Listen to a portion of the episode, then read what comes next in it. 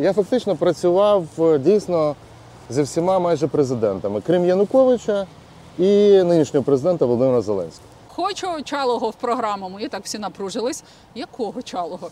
І в перших реченнях я побачив там Олександра Олександровича Чалова. І мені неприємно було, що такі от політичні певні гасла українські перейшли в риторику Путіна. Ну там у Путіна руки чешуться е, атакувати е, країну НАТО. Це зрозуміло. Воно моє. А в результаті, ну хай йому Янукович ясно. розкаже Путіну, чим це все закінчується з Україною. А як ви думаєте, НАТО доведеться вступати у війну на якомусь етапі? НАТО прийдеться думати нарешті по-дорослому, зрозуміти, що період закінчився спокійний. Розвідка їх це розуміє. Військові починають розуміти. Дійде і до політиків. Чому Китай не напав? Ні, ну Китай ще не готовий. Китай е, А чітко- чого він чекає? 2027 року. Ну, знаєте, коли Китай говорить, що пріоритет давайте ділитись ноу- ноу-хау технологічними у вільному доступі, це красиво звучить. Тільки потім чомусь з цих ноу-хау, які китайці беруть, у них виникає авіаносець.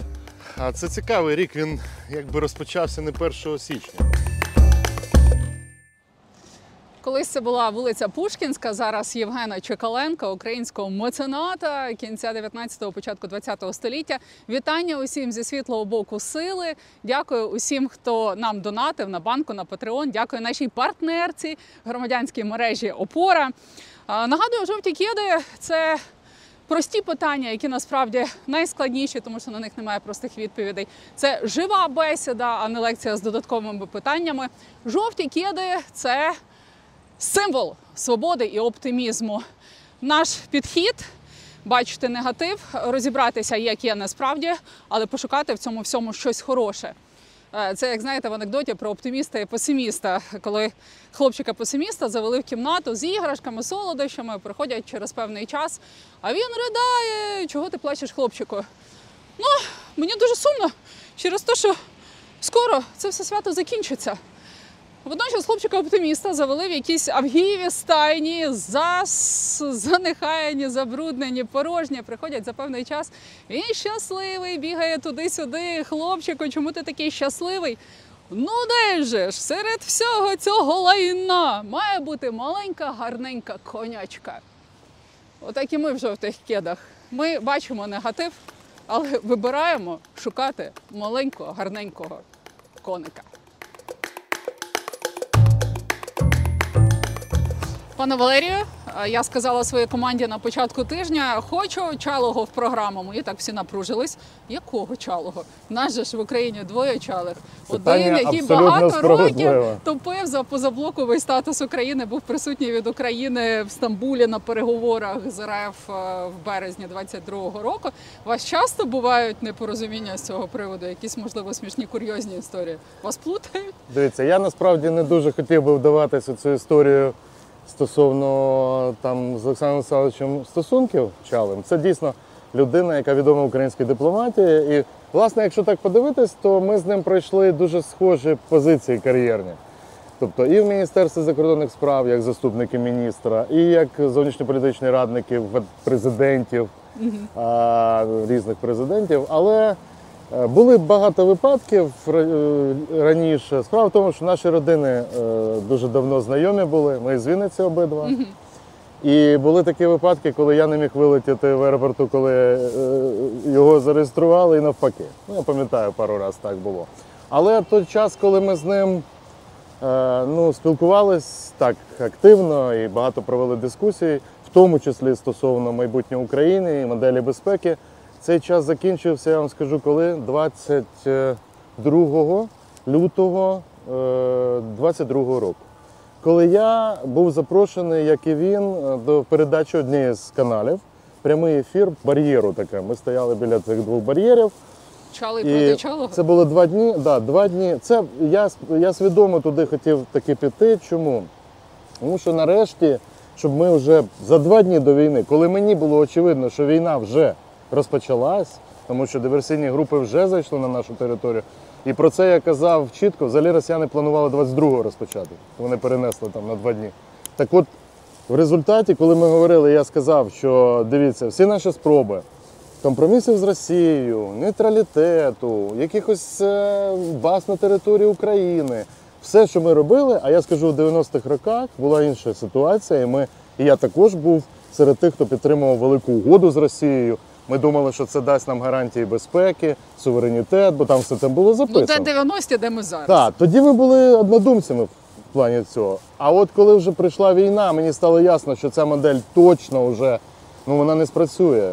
Я зробив свій висновок давно про це. І Олександр Олександрович Чалий, е, ну, в принципі, погодився з цим. Погодився, він раніше погодився зі мною, що війна все рівно прийшла, незважаючи на наші компроміси. До речі, він тверезо оцінював також перспективи от військового конфлікту. І після цього раптом я бачу його е, серед цієї групи е, в Стамбулі, де була насправді дуже небезпечна ситуація, яка і продовжується зараз. Ви ж Це бачите, 29 Путін. березня 22-го року. Так, Путін оцим, от, е, оцим папірцем, слава Богу, що він не став документом. Там, де є підпис голови фракції Арахамі, ну це зі Путіна, але ж він володіє тільки цим документом. Нам то його не показували. Значить, там, де є. Я Путіну не вірю, але треба перевіряти. Після цього, коли оцей документ, а я його бачив частинами, і там є, я вам скажу, там були чотири позиції, які ну, взагалі ніяк не можна було сприймати. Це обмеження України в суверенітеті з точки зору військових навчань, кількості збройних сил. Там були повністю обмеження по техніці. Наприклад, говорили росіяни 80 тисяч людей. Уявіть собі, 80 тисяч збройних сил України. Е, Там щось торгувались, е, більше виторгували, але це не о чому, там 140. Далі е, називався цей, от цей проект договору про нейтралітет України. І в перших реченнях я побачив там Олександра Олександровича Чалова, який дуже давно говорив про те, що декларація про державний суверенітет України говорить про нейтралітет, забуваючи, що далі був е, Конституція була. Він не забуває, він це знає. І мені неприємно було, що такі от політичні певні гасла українські перейшли в риторику Путіна. Тому з тих часів ми не спілкувались. Ну буває Ми не так, спілкувались. що вам Я- дорікають за, його, за те, що він Нам сказав нема за його про що. заяви. А, дорікають росіяни мене часто використовують часто там вивішують. А От сказав Чали, причому недавно він теж сказав, що от хорошо би тоді ми домовились, і мене фото туди. Ну і знову це розкручується. Ну, у нас, знаєте, в чому в мене перевага? Е, Центр, головою управління якої я є, Український медіа-центр, він проводить постійний моніторинг російської пропаганди. І ми також це бачимо і дуже швидко реагуємо. І інші уже структури це знають, і вони дуже швидко відповідають на ці всі російські спроби там замінити. Тому оця історія, я, я не хочу, щоб мене ототожнювали з точки зору е, підходів політичним, з підходом Олександра Чалова. Але стосовно до людини, як до людини, в мене питання до нього жодного Е, немає. Перед тим як ми озброїмося парасольками і підемо гуляти, ще кілька коротких питань. Е, Ви багато де працювали, були послом в Сполучених Штатах за сумісництвом в Тринідад і Тобаго. І Антигуа і Барбуда. І Організація американських держав. Так, Є таке. було, було Да. діло. МЗС, е, в адміністрації президента Порошенка ви працювали. е, І адміністрація в президента центрі Кучми, Разумкова і адміністрація зараз- президента За, Ющенка. зараз е, е, голова правління українського кризового Ні, чому я- медіа чому я так коли кажу? було найцікавіше? Да, чому я Ось так моє кажу? питання. Коли було найцікавіше? Я скажу. А, е, я просто вам це сказав, що я фактично працював е, дійсно зі всіма майже президентами, крім Януковича і нинішнього президента Володимира Зеленського. А, зі всіма іншими я працював і особисто е, знав їх. І було цікаво, коли ти знаходишся там, де приймаються рішення. У нас в країні рішення приймаються або біля президента, ну зараз біля, раніше по посаді, коли твоя порада чи твої дії, і далі це втілення в життя е, президентом. Ну, все, от, е, або через там одну особу, ну максимум. Якщо є твій там безпосередній керівник, він е, може зайти будь-який час до президента, може надати пропозиції, і тоді твої ідеї також втілюються. Мені пощастило, що фактично завжди я так і працював. От десь в такому ключі.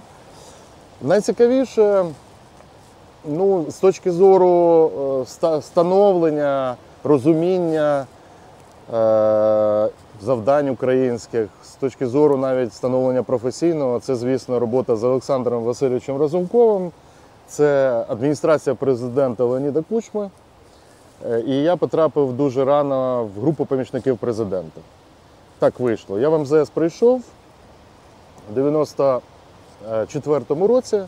Я прийшов в МЗС, от в, той, е, в те управління нове, яке ну, так, щоб було зрозуміло, е, в ньому був е, Сергій Кислиця, е, Віктор Нікітюк, Віктор Крижанівський. Ну, це відомі дипломати наші всі.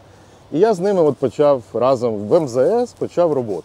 Кожний період важливий, хоча був посол в Сполучених Штатах, але це була моя перша посольська посада. Я до того був заступником міністра закордонних справ, багато займався зовнішньою політикою, радником зовнішньополітичних питань. Ну, зараз замглави адміністрації, ну так само посада була замглави адміністрації, зараз офісу. Але все-таки під час е, президентства Петра Порошенка, коли ну, працювали вже під час початку війни російської, це були виклики. Ну, От, власне, я і в Києві це е, бачив, і вже безпосередньо в Вашингтоні як посол. Працювали на це. Тобто, якщо по викликах говорити, то, мабуть, цей період найскладніший. За Зеленського ви пішли з державної служби, тому що не співпали принципи. В чому цей збіг? Ну, я це публічно сказав. Е, Тобто, в принципі, от е, ці питання, до речі, пов'язані, тому що я все-таки вважав, що дипломатія, українська дипломатія, та й не тільки українська, це має бути професійна е, така робота, яка базується на твоїх великих знаннях, досвіді і так далі. Тут прийшло нове бачення. Е, Нове бачення прийшло, е, ну скажімо так, з дивними якимись е, новими ідеями. Якщо говорити про нові підходи, то я вам скажу, у нас підходи були точно не гірші. Я маю на увазі стосовно інновацій, якихось нових ідей, якихось е, маю на увазі навіть от е, те, що зараз популярно, якісь прояви е, і спілкування. І ми перше почали застосовувати якісь наочні е, моменти. Ну, наприклад, в ООН приносили там прапор простріляний в Іловайську, а там не можна робити в ООН. Ну так робили, щоб могли це зробити. Е, Тобто ті люди, які старші дипломатії, вони от з такими очима сиділи. А в мене було поєднання і знань, знань попередніх, і вже такого нового, знаєте, підходу. Бо я не все життя пробув на державній службі. Я дуже багато пробув в громадянському суспільстві і був в двох майданах, е, саме от в самому центрі, саме як громадянське суспільство. Тому в мене такий досвід змішаний. Він і з того боку служба державна, і з цього боку. Ну зараз просто не той рівень дипломатії, щоб вас е, Дивіться, могла зацікавити е, така робота. чи Я? Володимир Зеленський, перше його, те, що йому намагались сказати з самого початку, це те, що він має звільнити всіх послів, яких призначав попередник. У мене вже пройшло 4 роки по закону про дипслужбу, скільки я був. Тому, коли я приїхав в Україну і зайшов в Міністерство закордонних справ, поговорив з міністром, держсекретарем. Ну, як правило, наші е, посли залишаються в, ну, військових розпорядженнях. Да. А у нас, якби вони там призначаються на якісь посади на півроку або чекають цього призначення. Я спустився вниз, а в мене було інтерв'ю через кілька днів, таке велике, ну от як ваш.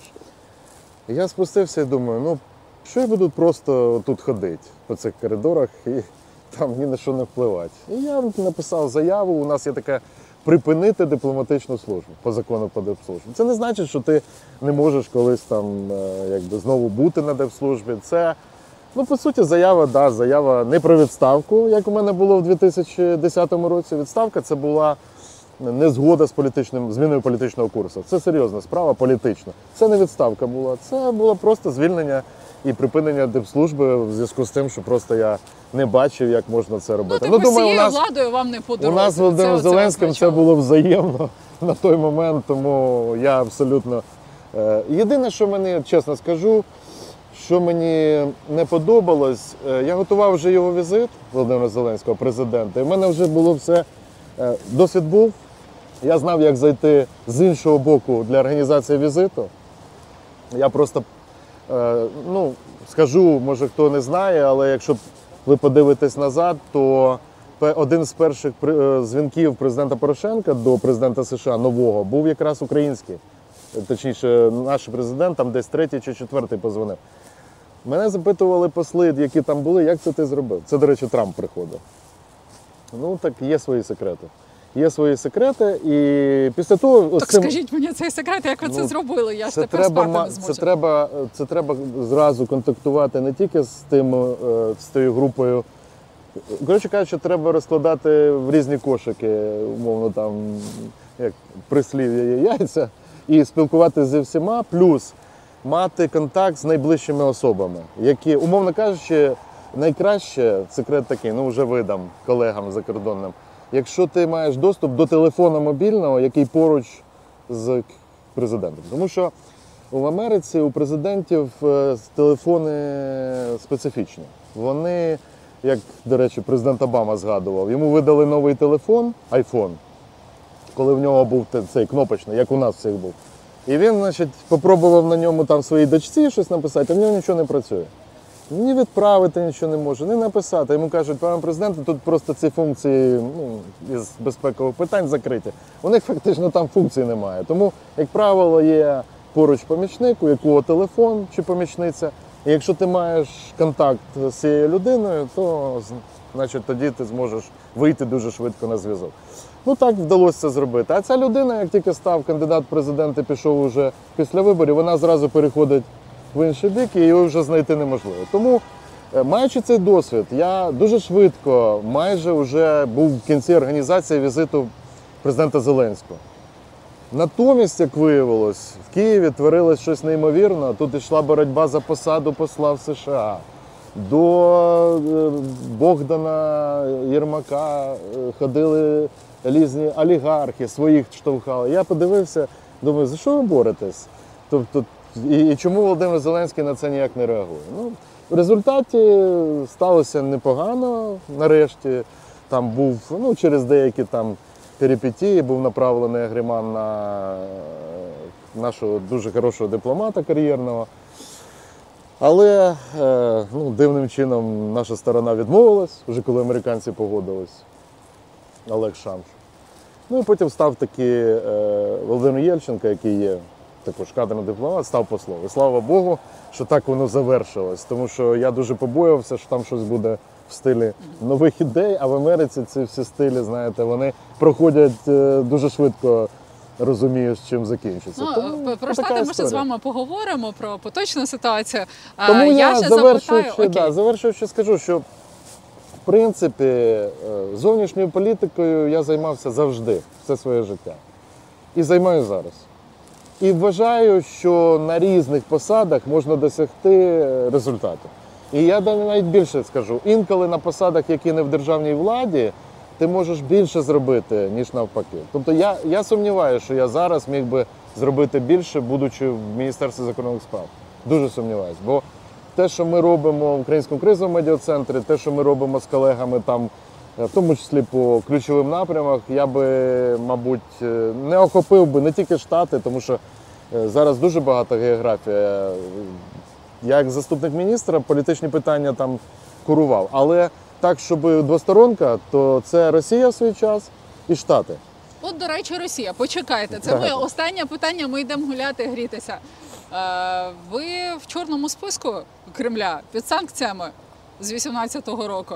Ну, що чорному. Хтось каже, що це білий список. ну е, так, нагоро- для Росії чорний список для всього Нагород. цивілізованого світу білий Ну дивіться, я на це я до цього ставлюсь по-іншому. Я це не називаю там чорним списком, білим списком. Ну це якось на вас позначається чи взагалі ніяк?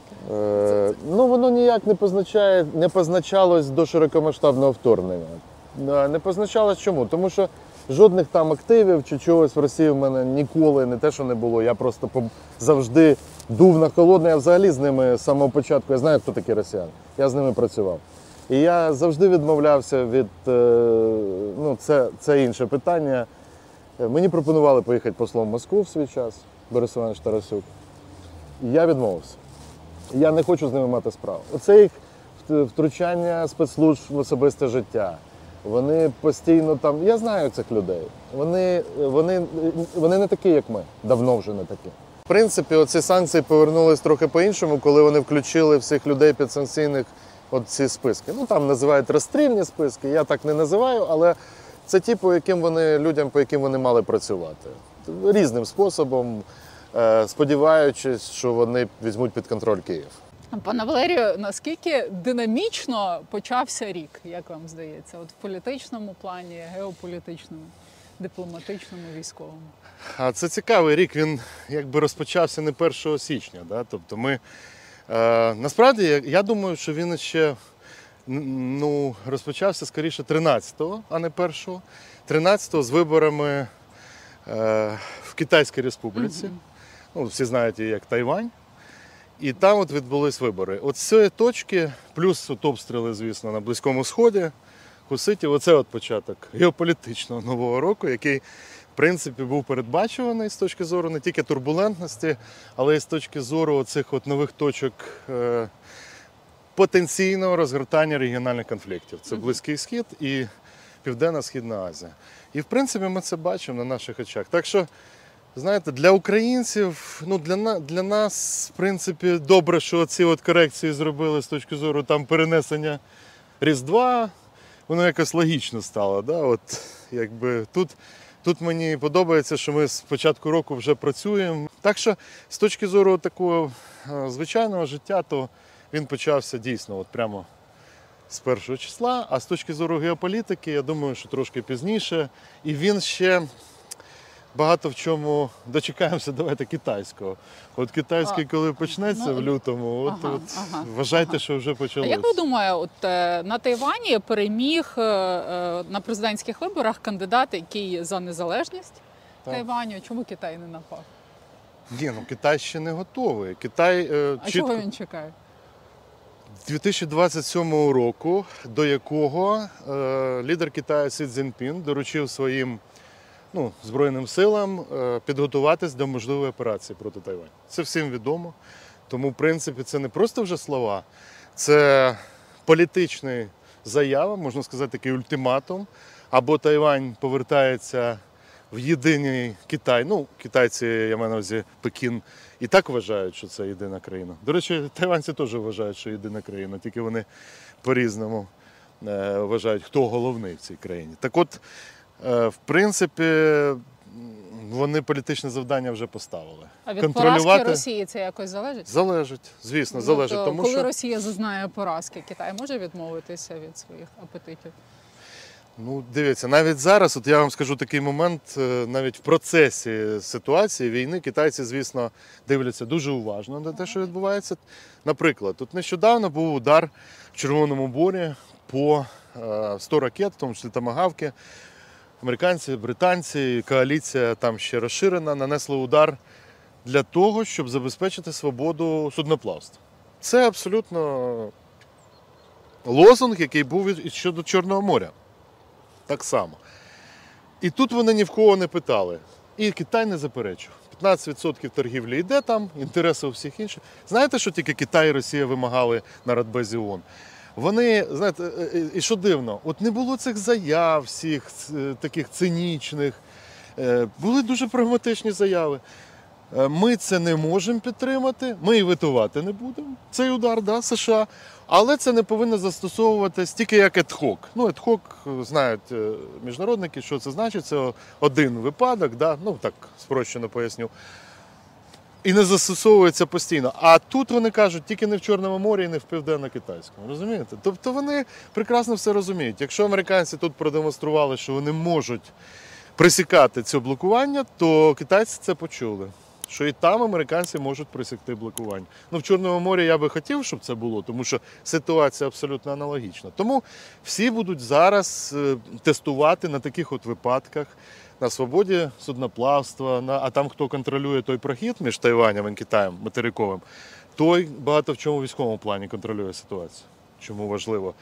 Але Тайвань це велика територія, острів великий. Острів. І його просто так е, не візьмеш. І тому китайцям треба отримати велику перевагу в, не тільки в е, кораблях, а в десанті, в ну, багатьох речах. І тому американці будуть підсилювати Тайвань. І з програшем Росії Китай може не наважитися на це. Ну, ви знаєте, важко сказати. Це так, як у нас з Росією, мабуть. Це таке екзистенціональне питання Мгм. для нас. Е, Росія. Ну, ви ж знаєте, зараз заяви чіткі вже звучать. От і чому так здалеку? е, Я все-таки, щоб пояснити ситуацію. Ми можемо говорити про якісь речі, сценарії, буде чи не буде. Але якщо ми розуміємо, що Росія не погодиться, як вони заявляють, ну цей режим. От нещодавно цей, е, ну, в принципі, з високою посадою в Радбезі Медведєв, да, він заступник Путіна. Ну, його так сприймають інколи, що там Діма дорвався до клавішей, да, там. але я сприймаю ці заяви по-іншому, все-таки.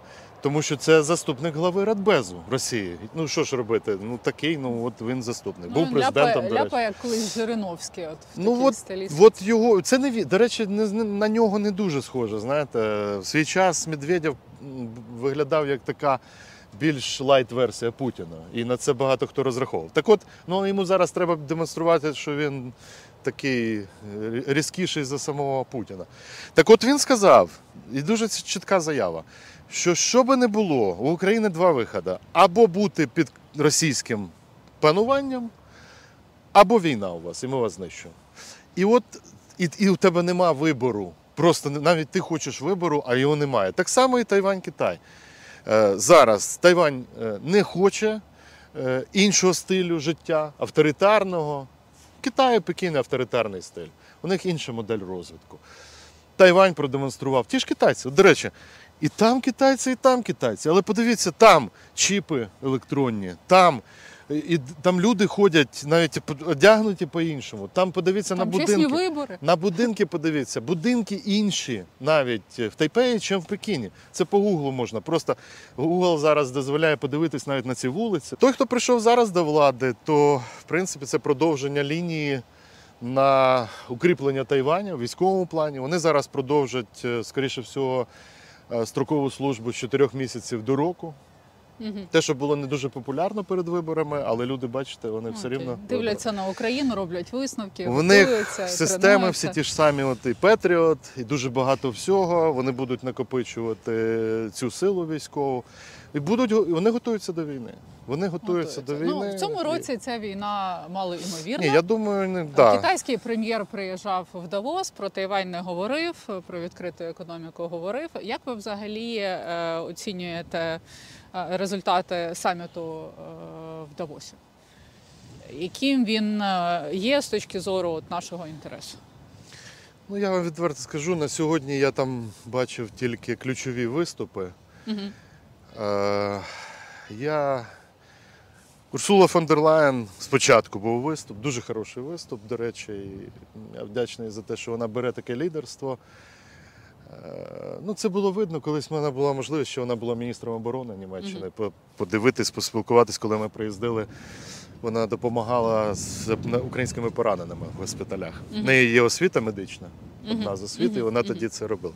Так от зараз вона такий лідер уже навіть не європейського масштабу, вона навіть демонструє більше амбіції. І е, те, що в форумі в Давосі в цьому році я почитав, вони роблять такий е, risk assessment, доповідь, репорт. Ну, що очікувати, які ризики наступного року. І у них уявіть собі на першому місці, ну там дезінформація. Дезінформація. Це я добре, читала. да? На але два далі. роки п'ятим пунктом тільки війна. Так, п'ятим пунктом тільки і це вперше вони в десятку це внесли за останні роки.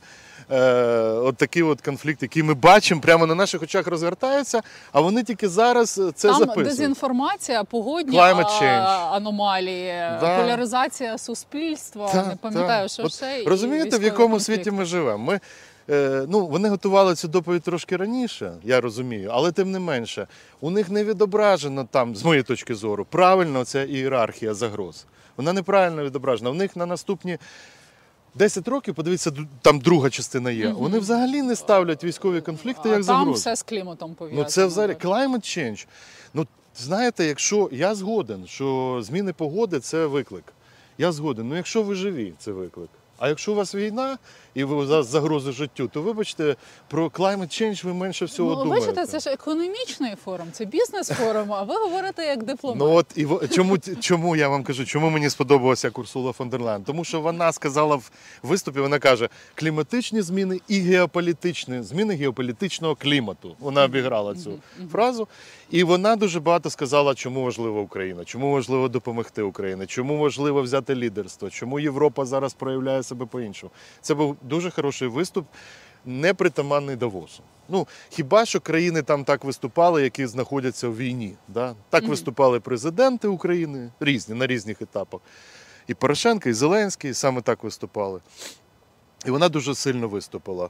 До речі, можу сказати, що дуже мені сподобався виступ президента України Володимира Зеленського на цьому. Навіть не тільки виступ, а відповіді на запитання. Отут його вміння якраз показувати себе як такого нового, не старого лідерства, а нового. Оці всі обігрування там е, перекладу англійського, українського. Це спрацьовує. Та, це легко розтягувати на цитати, добре написані. ні, це спрацьовує і виступ е, хороший, зачитаний, і імпровізація. Оце його. Оце точно нашого сьогоднішнього президента. Е, Просто фішка така, що він може на такі аудиторії, які, можливо, не, не тільки політики, які знають деталі, а там є і бізнес, там є все. Отут він може нестандартно підійти і привернути увагу. Дуже, дуже непогано вийшло цього разу. Прем'єр Китаю, п'ять пріоритетів. Ну, знаєте, коли Китай говорить, що пріоритет давайте ділитись ноу- ноу-хау технологічними у вільному доступі, це красиво звучить. Тільки потім чомусь цих ноу-хау, які китайці беруть, в них виникає авіаносець, а тут який потім на Тайвань піде. Розумієте? У них такий цікавий підхід. Давайте дружити. А ми будемо робити все, що хочемо. Тобто ви нам давайте ноу-хау, що в Китаї ще, от, можливо, не все є. Давайте нам чіпи, а ми будемо заряджати їх в наші нові ракети. Да? Ну, От пан такий- Зеленський сказав, що цей рік вирішальний. В чому Так. він вирішальний? Ну, як кожний попередній, як кожний наступний, він вирішальний. Можна так завжди говорити, що все вирішальне. Вітаю. Що все вирішальне.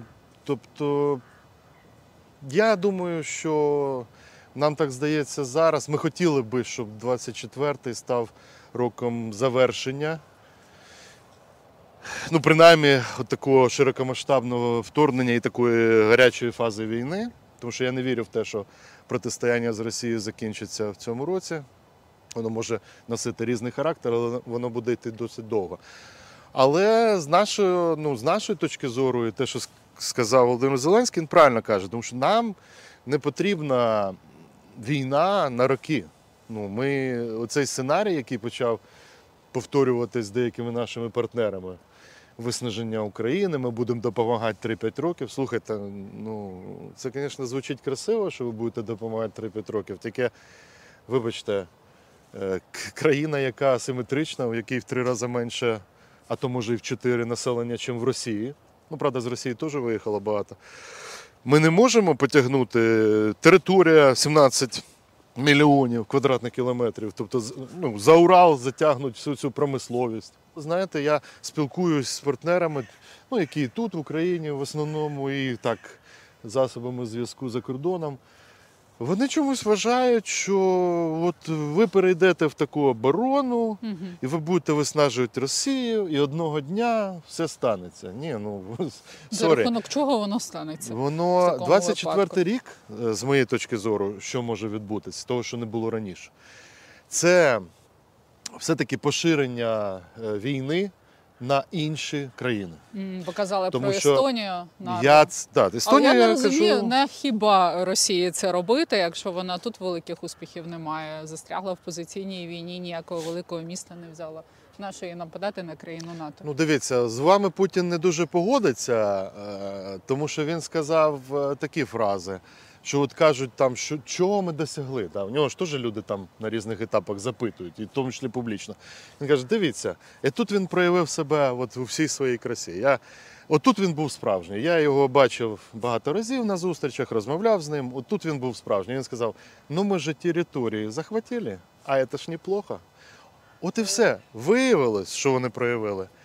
Що вони показали, що вони насправді просто загарбали шма, шмати. Там завод уперли, цей Луганський патронний зразу. Там вони заводи розібрали, забрали. Тут вони територію схопили. От де їм треба. Оці всі фрази про денаціоналізацію, що вони там, демілітаризація чи там денацифікація. Це все маячня. Вони, вони роблять точно так, як вони завжди робили. Унітаз сперти чи там стиральну машинку, пральну машинку. А тут просто завод. І Путін такий самий. Тому він зараз продає своєму населенню, що вони захопили територію. І цим всім каже: я не віддам. Все, я не віддам, я, це вже моє. Ну, колись Янукович, пам'ятаєте, взяв це е, посвідчення президента і так його заховав, всім показав, що все, воно моє. А в результаті, ну, хай йому Янукович ясно. розкаже Путіну, чим це все закінчується з Україною і з українцями. Ну добре, якщо Путін не може схряцати всю Україну, як йому хотілося і досі хочеться, смисл нападати на країни. Ну, дивіться, НАТО? логіка яка? Е, Я виходжу з чого? Я виходжу з двох моментів. По-перше, з того моменту, що завжди в них була такий підхід, що вони піднімають рівень ескалації, зайшли в Грузію, значить, подивились, що воно проходить це все. Пішли в Крим, підняли потім е, захопленням е, частини території України на сході Донецької Луганської області, підняли ставки, прикрили Крим. Тут ми зайняли, а тут вже нам віддадуть. Далі почали заходити на південь. Ну, те, що вони в планах мали, вони насправді, насправді в планах у них захопити північ, я так розумію, ну, не було. Вони розуміли, що вони тут не втримуються Мгм. на півночі України, в центральній Україні.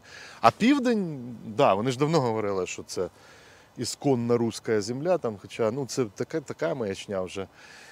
А, але тим не менше, от тепер вони радіють, що вони підняли ставки тут, і вже, начебто, таким чином вони ж е, відкрито заявляють: ми так захищаємо Донбас. Да? Здавалось би, де Донбас, а де там всі інші території. Ну, добре, ви захищають. вважаєте, що вони, Вони піднімуть оком ставки. поглядають на Естонію? Вон- Дивіться, як можна далі підняти ставки?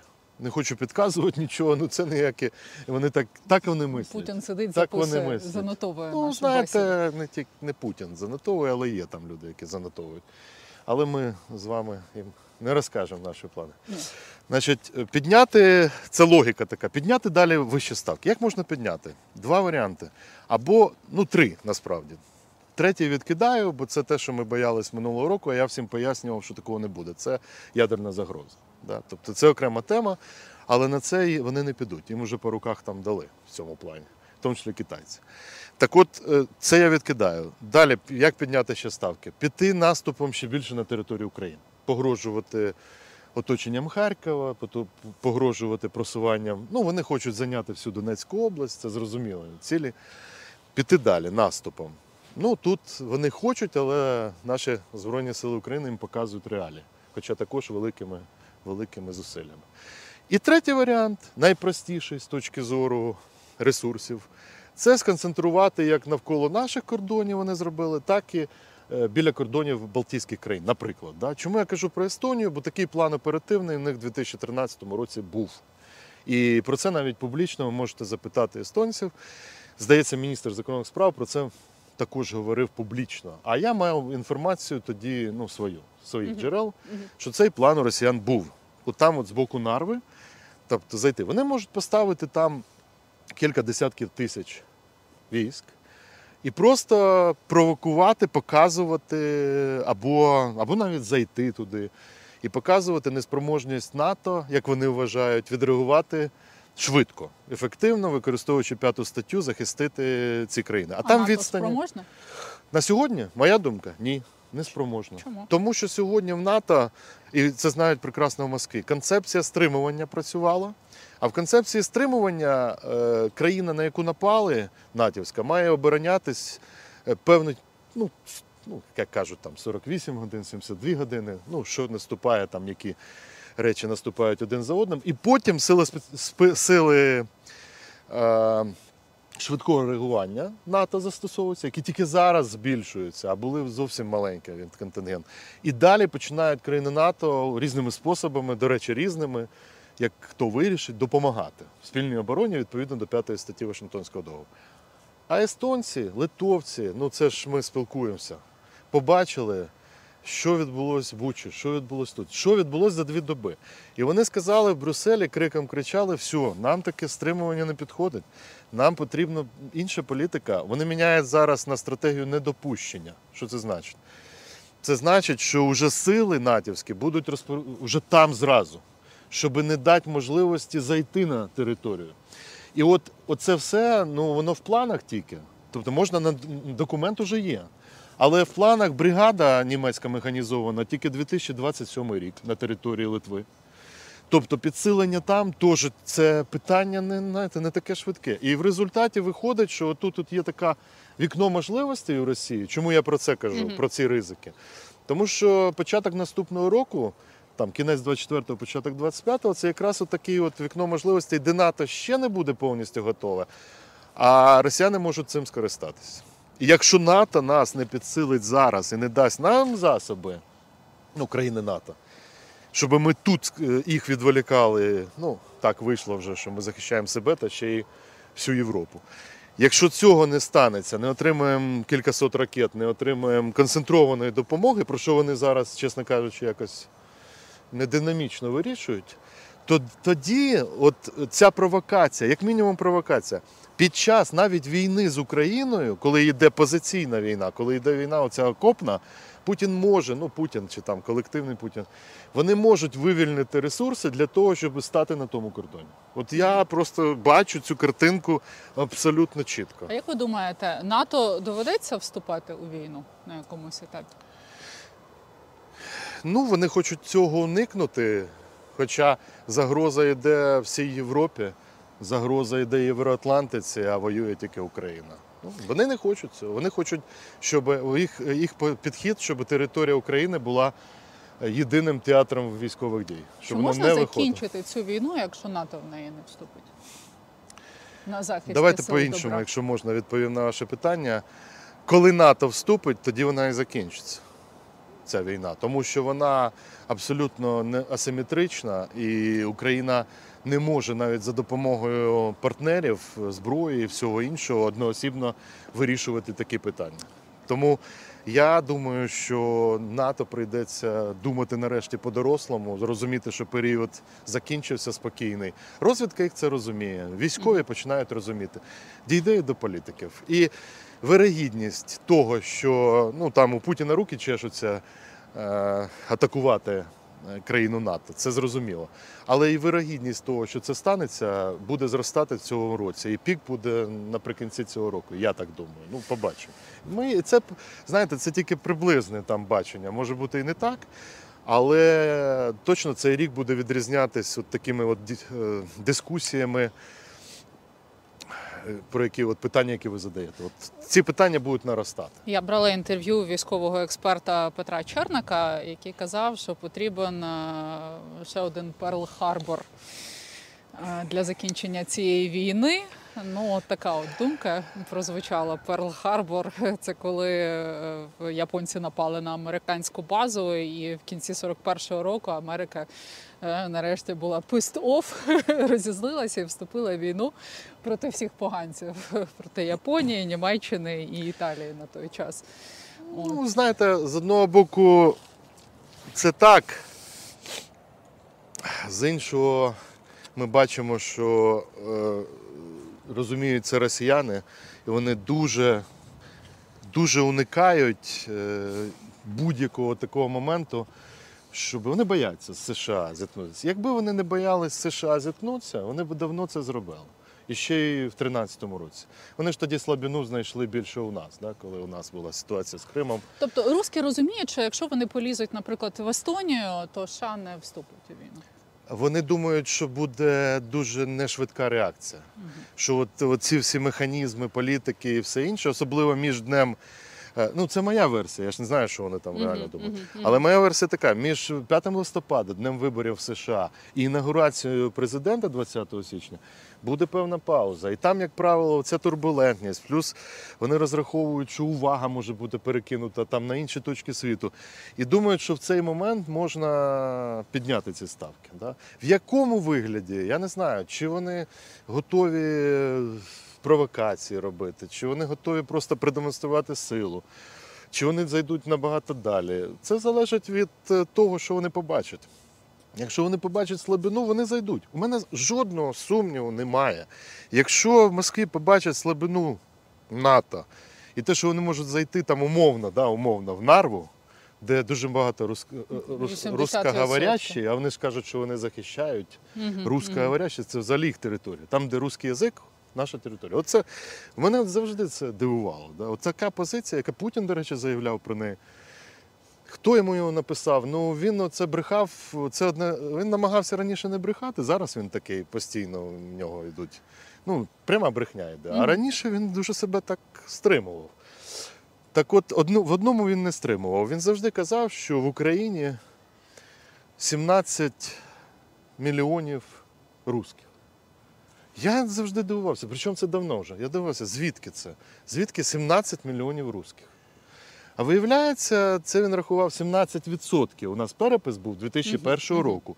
За цим переписом люди, які себе ідентифікували е, руськими, вони написали, це було 17%. Це на той час було 8 мільйонів. Ну зараз, звісно, це набагато менше. Але навіщо було це брехати? Бо хотілося показати, що озвучували інші, і покійний Жириновський, і всі інші. Навіть ми, коли з Жириновським розмовляли, тут приїздили вони в Київ, і не тут, а на одному з каналів. Так от він там доказував, що це там, де русський, там наше все. І вони так мислять і про Естонію, а там десь більше 80% російськомовних.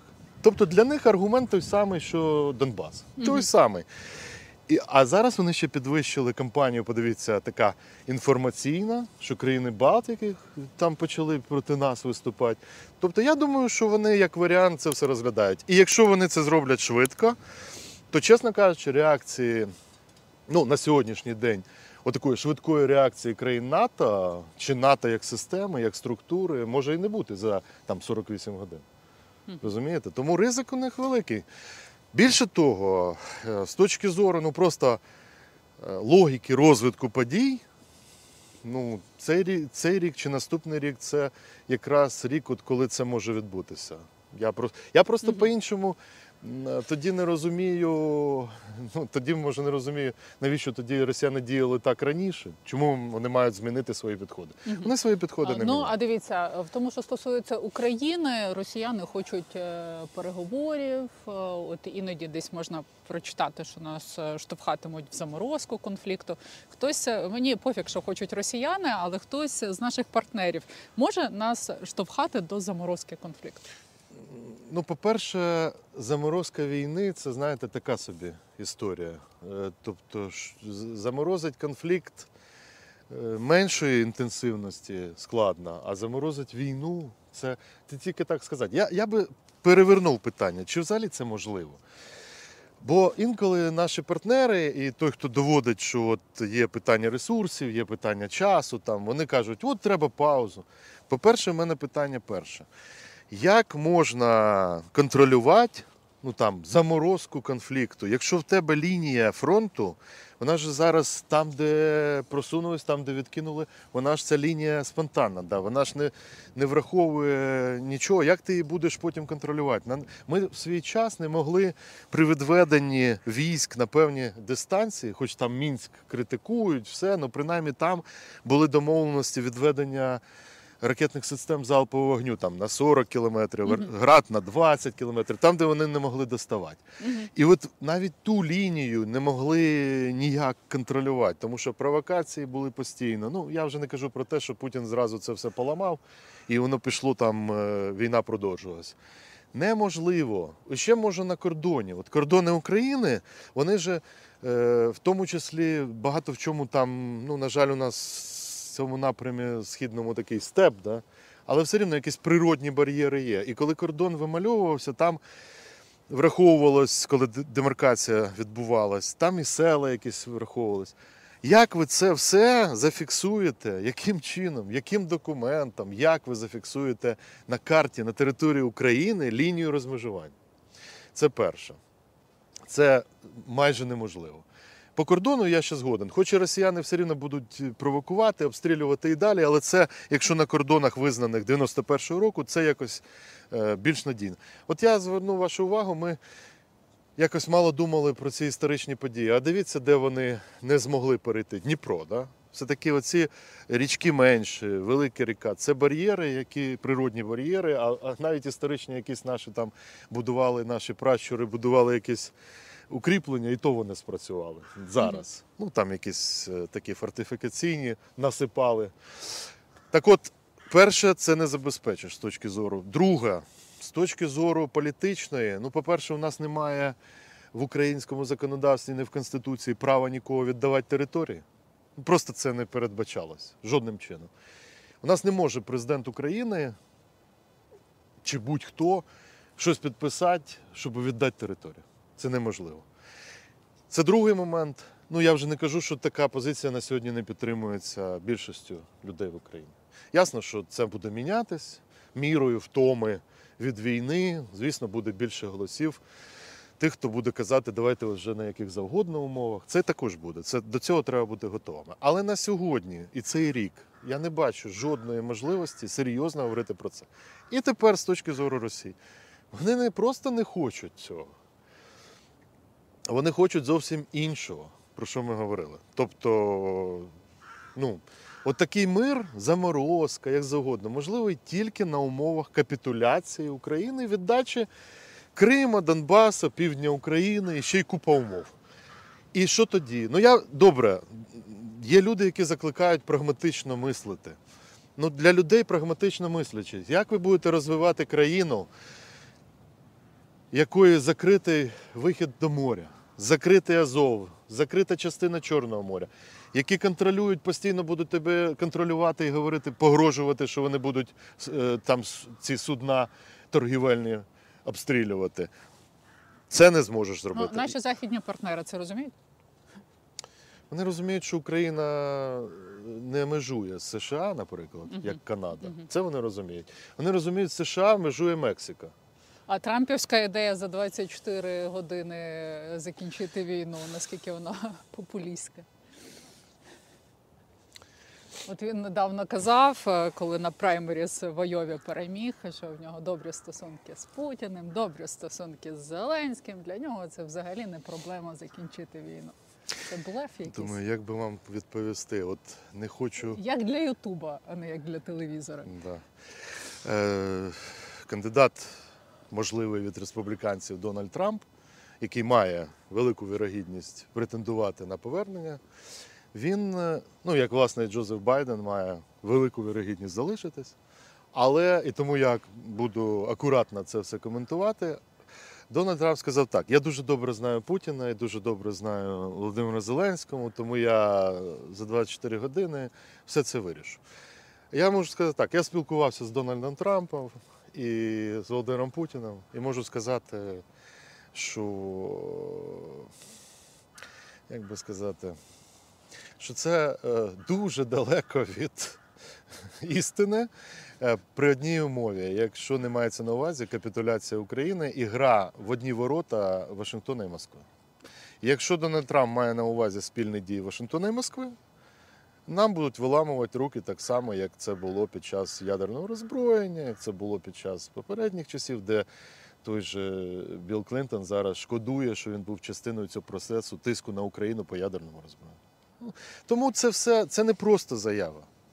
Це розуміння Дональдом Трампом ситуації, так як він її розуміє. І е, ну, хто би що не говорив, то ми будемо працювати з тим, кого обере американський народ.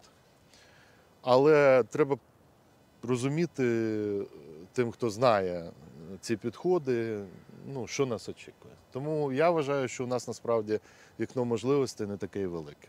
Якраз оце повіріччя перше цього року до цієї турбулентності в США. От далі що?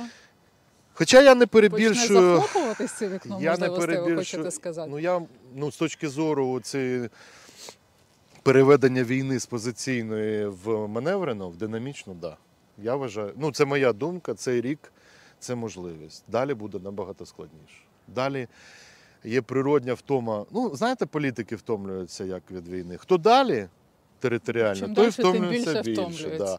Або ті країни, які не стикались з цим самі, от вони втомлюються більше. Я пам'ятаю, колись е, проводили такий перший в Іспанії круглий стіл. Міністр закордонних справ України тоді Володимира Гриска е, до мене звернувся, я був в аналітичному центрі. Каже: от, ну, давайте зробимо там спільно, проведемо. Бо нічого не було, там майже 20 років в Іспанії, е, в Мадриді. Жодного Мгм. такого українського заходу з точки зору безпеки. Ну і ми тоді швиденько зробили так з партнерами там іспанськими такий захід, таку інтелектуальну дискусію. І що мене здивувало, там була, е, були різні представники, в тому числі генерали з військової академії. Там є Royal Institute Elcano, така потужна, ну як з безпекових питань інститут, там багато військових. Коли ми з ними розмовляємо, вони мені кажуть свій аргумент. Кажуть, дивіться, підльот. Ні, вони кажуть, «Е, Україна досить далека від нас, і взагалі цей театр військових дій потенційний. Він далеко, так що ви зрозумієте нас. Нас зараз тут буде більше цікавить Гібралтар. Ну там є свої проблеми Мгм. на цій території. Я кажу, послухайте, ну це так. Ну якщо ви подивитесь на підльотний час ракети крилатої, оце то, що там нове розробки, то це не так далеко. Вони кажуть, ну так, да, з цієї точки зору, так. Да. Я кажу, так ви подивіться з цього. І вони посміхались. І вони так посміхались. Ну, реально, каже, нема таких планів, нема такого розвитку.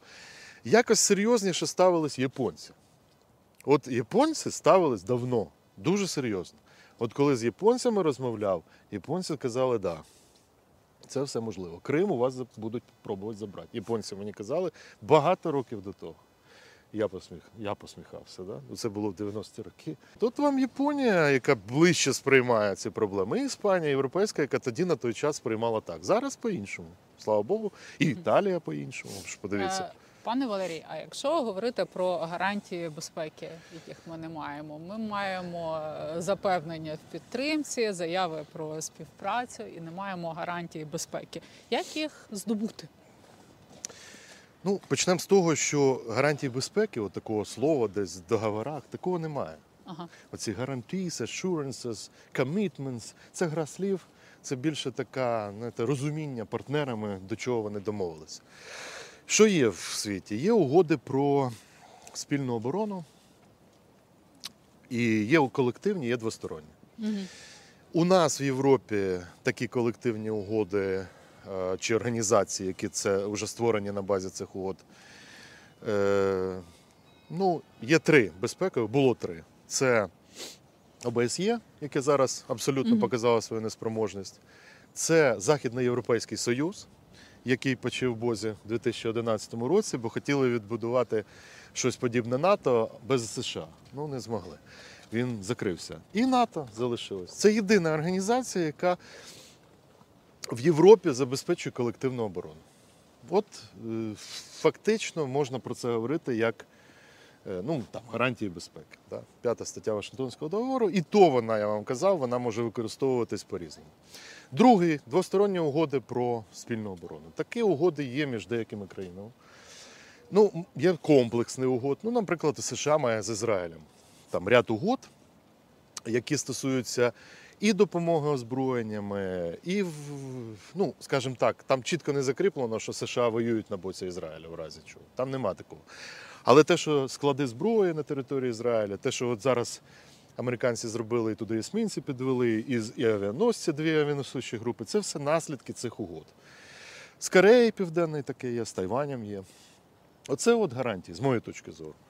Все інше, е, ну, крім спільної оборони і готовності війти на твоєму боці в війну, ну це, це так. Це можна записати, Ну, а, що, але а, ми можемо мати?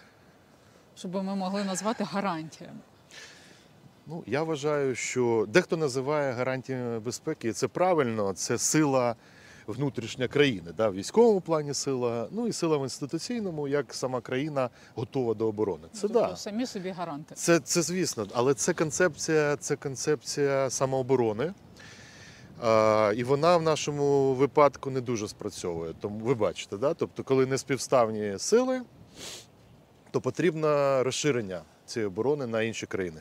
Тому в нашому випадку, я думаю, було б дуже ефективно, якби ми мали угоду двосторонню оборону з ядерною державою. Це США, очевидно. І ми цього прагнули завжди на різних етапах поглибити ну, зобов'язання взаємні Сполученими Штатами. Зараз маємо угоду. Вона називається оборонна, але вона ну, не описує все так, як от е, США має з Ізраїлем. І другий, ну або Британія, також ядерна країна, яка в принципі могла би серйозно додати в наших можливостях оборони. І ми могли би багато зробити для Британії. Якісь речі записані в цю угоду про співробітництво з нова угода, да, вона непогана. Але е, коротко скажу, що ну, ця концепція, що ми називали не ми, а наша влада називала е, це все гарантіями безпеки, це неправда. Це все поглиблення співпраці. Розвідка, спільне виробництво озброєнь, там навчання або кібербезпека це все співробітництво і поглиблення. Це дуже все добре. Це не дає гарантій, але це укріплює от твою самооборону. Найбільше це готовність е, сильної країни, ну я казав, США, наприклад, війти на твоєму боці у війну в разі атаки на тебе. Тоді твій супротивник на це не наважив І на це ніхто не піде. Немає. Вони Умовно кажучи, сили. якби в США з нами була така угода, або ми були членами НАТО уже на цей момент, е, ну можливо, провокації би були б, але війти повністю в війну Росія б не наважилась. Це, це точно. Тому ну ви бачите зараз, вони не наважуються атакувати НАТО, вони можуть провокувати. Я вам казав, що вони можуть щось там зробити. Але вони не, не готові, як там заявляли їх очільники, в пепел Лондон, да, там, і спепеліть Лондон. Вони не готові до цього, тому що вони розуміють, що потенціали не співставні, що вони програють. Тому вони б'ють по слабким. Е, Воюють з НАТО, а б'ють по Харкову, б'ють по Одесі. Це вони так воюють е, з натівцями.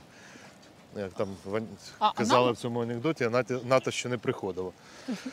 Тобто півармії російської розбито, а НАТО ще не з'явилось. Тому е, нам треба, ну що ми могли б зробити, з моєї точки зору? Ми могли б поставити питання більш чітко з нашими сусідами. Ми закриваємо зараз їх безпеку. Польща це потужна країна, велика країна. Якби ми були, так як ми політично заявляли, в трикутнику е, Лондон, Варшава, Київ, оцей от трикутник, це співставно було би по е, чисельності населення з російським. Ну і ядерна все-таки країна. Е, І поляки, я думаю, вони також були би дуже мотивовані в захисті.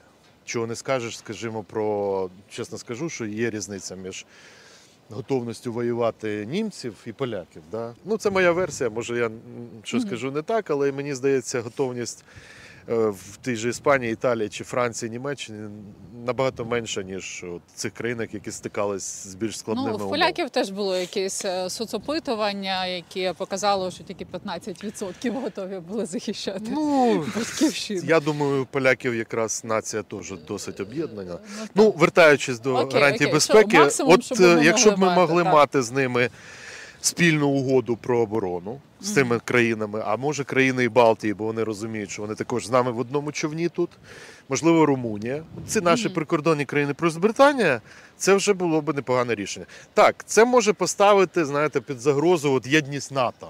Ну тому що там, начебто, частина цих країн. Але вибачте, а що нам робити? Якщо ви нас не хочете там запрошувати зараз в НАТО, нам треба думати про якісь альтернативні сценарії. Це варіант. Ну добре, а від чого буде залежати, вдасться нам так домовитися чи ні? Ну ми ж ми ж політично, ми ж політично, ви ж заяви ці чули. Політичні, Так. от нашого керівництва були. А потім, коли кудись воно зникло все. А потім Ага. у нас ще й з поляками оці закрутились економічні моменти конкуренції, ці блокування кордону і так далі. Так що зараз, на жаль, ми далі стоїмо від цієї мети, чим стояли там рік назад. Мені Окей. здається. Формула миру коректна наша, яка була сформульована ще в 22-му році, підтверджена оце от зараз. Повернення територій е, в межах е, 91-го року, покарання винних і компенсація збитків. Наскільки це можливо коректна ця формула? Ми можемо цього досягнути?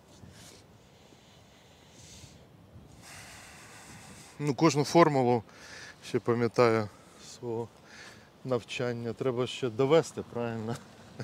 Ну от питання в тому, дійсно, доведемо, не доведемо. Ну, досягнути одноосібно ні, звісно.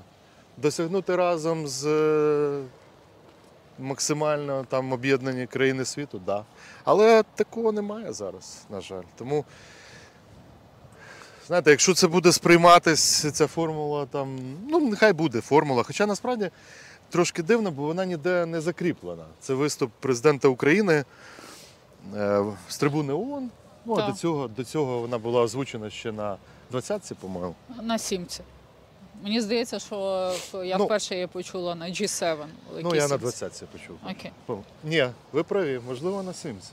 Ну, давайте, це вже така історія. Але важливо, що воно було озвучено з, з високих трибун, але ж воно ніде не записано ну, в такому інструментальному плані, да? з- дуже всіма чіткими, чіткими моментами. І тут є нюанс. Кожен може сприймати по-своєму. Хтось витягнув е, з буфета одне блюдо, а хтось інше. От одні країни одне бачать там, що да, є проблеми, загрози продовольчій безпеці світу. От, да, всі за. Всі за, давайте, це дуже важливо. Дуже важливо. А як вивести деокупація території України? Ну важливо, ну ми нічого не зробимо в цьому плані. Ну, ви якось там Окей. боріться і поборете. Тут казав, до речі, на цьому місці президент США колишній. І так ми і робимо. Тільки хотілося б, щоб ну, якби він це сказав зараз е, ще й там, в США. Так от, е, без такої максимальної ізоляції Росії, без підтримки того ж Китая, зміни позиції, це важко досягнути. Це очевидно. І там в формулі, от те, що ви мене запитували, все-таки треба корекції, певно, внести. Е, наприклад, гарантії безпеки там написано, там не написано членство в НАТО. Да, там. Ну, це ж ясно. Не буде це в формулі. Я так розумію, що на цих рівнях радників національної безпеки чи там форматах це не обговорюється. Або обговорюється, знаєте, так, і ці країни не ставляться серйозно. А в мене питання. Е, а що ми думаємо? Ну, в ідеалі, да, наприклад, е, ну, хотілося б, і ми віримо в це, де окупація відбулась, там Росія відкинута. Росія ж нічого не закінчить. А як нам парасольку безпеки цю зробити? Як нам закритись? Ну, тобто, насправді е, ця формула миру це хороша ідея, щоб це обговорювати, проводити навколо цього Мгм. дебати. Але з точки зору інструментальної, ну я просто знаю, що для багатьох ті, хто приймають рішення, це дуже розмита історія. Окей. А е, як ви вважаєте, ми зараз серйозний гравець на світовій арені? Не може статися так, що спробують вирішувати наші питання через нашу голову. Ми є гравцем. Так, зараз суб'єктність України серйозно піднялась. Завдяки цим людям, які тут поіменно є, і за що ми їм вдячні. І от вони є багато ваших, мабуть, моїх знайомих на цій стіні. І, до речі, вона розпочалась отам от зліва. Ще е, це показано, ця стіна показує, коли війна почалась, що вона почалась у 2014 році. Там, на жаль, особливо от е, три сотні наших загиблих січень, лютий 2015 року. Ну і далі вже немає місця навіть. Так от завдяки їм ця суб'єктність піднімається завдяки тим, хто зараз воює. В принципі, суб'єктність України формує в першу чергу сили оборони, які дають е, ну, це політичному керівництву. А далі вже політичне керівництво використовує це в дипломатичних зусиллях. Тобто в цьому плані є суб'єктність. В плані економіки, в плані внутрішнього цього, на жаль, ми дуже багато втратили, бо ми зараз без підтримки зовні економічної, ну, у нас би зараз обвал був би дуже швидкий. Ви ж знаєте, ми всі це знаємо, що ця допомога нам по фінансовій стабільності допомагає і фактично тримати робочі місця, і, бо війна це тотальна, і без цього було б неможливо. Тому зовнішня суб'єктність, я думаю, підсилилась. Суб'єктність в плані спроможності країни, вона, на жаль, ну, очевидно, під час війни зменшується. Що буде далі, залежить е, в першу чергу від е, якраз знову ж таки Збройних сил України. І е, вирішити за спиною зараз неможливо. Я не прибічник заяв, що ми будемо воювати лопатами. Це Вітання Кулебі. А не тільки, ні, не тільки Дмитро Кулебі, він дійсно я вважаю помилково це сказав. Ну Е, він мав на увазі, що- це ж метафорично він сказав. Правильно? Ні, ні, ні. Він казав цю фразу в свій час. навіть Дивіться, лопатами. В свій час він цю зброї. фразу сказав раніше, і вона сприйнялась по-іншому. Тоді це було як вияв, що і те, що він хотів, мабуть, вкласти, що ми будемо, українці все рівно будуть себе захищати. А зараз це прозвучало на фоні е, наших запитів про озброєння. Ну, ну, ну не дуже Окей, сприяється. окей. Але поза тим, Ну тобто за нашою Я- спиною нікому домовлятися не вийде. Ми серйозний гравець. поки в нас є наші спроможності оборони. Е, В разі, якщо ми будемо, не будемо мати ці спроможності, е, бажання не те, що домовитися за спиною, тут же ж не про це говориться. Це говориться про те, чи будуть продовжувати країни Заходу допомагати на такому ж рівні. Тобто і так далі. Тобто багато питань. Ми тут ми то свої позиції змінити не можемо, бо вона об'єктивна. Тобто ми, да, ми, ми змушені будемо захищатись в будь-якому разі, але от сам підхід до цього да, може змінитися. Тому я поки не бачу таких загроз в найближчі місяці, але про це також треба думати. Ну, останнє питання. Ваша віра в перемогу непохитна? Чи по-різному буває? Я вам скажу, е, якщо говорити про моє відчуття, то перемога це залишитись вільним, жити в країні, яка розвивається, і не поліцейській державі, не авторитарній, демократичній. Е, Тобто в цьому я впевнений, що це просто історичний процес, і ми там будемо. Тільки в мене не, не віра, не віра, це чисто конкретна аналітика. Ми там 100%, е, ми 100% будемо разом з Європейським Союзом, НАТО, або, або тим, що там на тому місці виникне. Я ж не знаю, чи воно там, скільки воно буде. Питання в часі, питання часових рамок, питання в тому, скільки на це піде зусиль і ресурсів. От і все. Тобто я ніколи не жив питаннями, знаєте, вірити з точки зору е, там, дипломатичної роботи. Я просто думав, що на кожному етапі треба робити максимум із того, що можна на цьому етапі зробити. От і все. Я таку фразу, мабуть, не говорив, хоча мене критикували за цю фразу, але я не пам'ятаю, щоб я сказав. Хтось сказав інший, що навіщо асфальтувати дороги, да, якщо по ним пройдуть російські танки. Я не говорив такої фрази. Але я приблизно так і думав, як так можна гроші витрачати не на фортифікаційні укріплення, а на дороги, коли ясно, що там можуть зайти. І тоді це діючу владу дуже дивувало, і вони ображались, і вони вважали, що це критика, яка недопустима. От Але Це не критика, дивіться за два роки, як все змінилося. Ми міцніші. В нашому попередньому інтерв'ю Ольга Івазовська сказала, що нас менше, але ми більші, ми потужніші. Тобто ми впоралися станом на зараз з тими викликами, які були. Звичайно, більше викликів попереду, але ми ж молодці. дивіться, Щоб закінчити small talk, два речення йдемо гуляти. Ми молодці. Ми, наші люди молодці, і це е, те, що гартувалось е, більшою мірою на Майдані 2004-2005 року, 2014, це ті ж самі всі люди.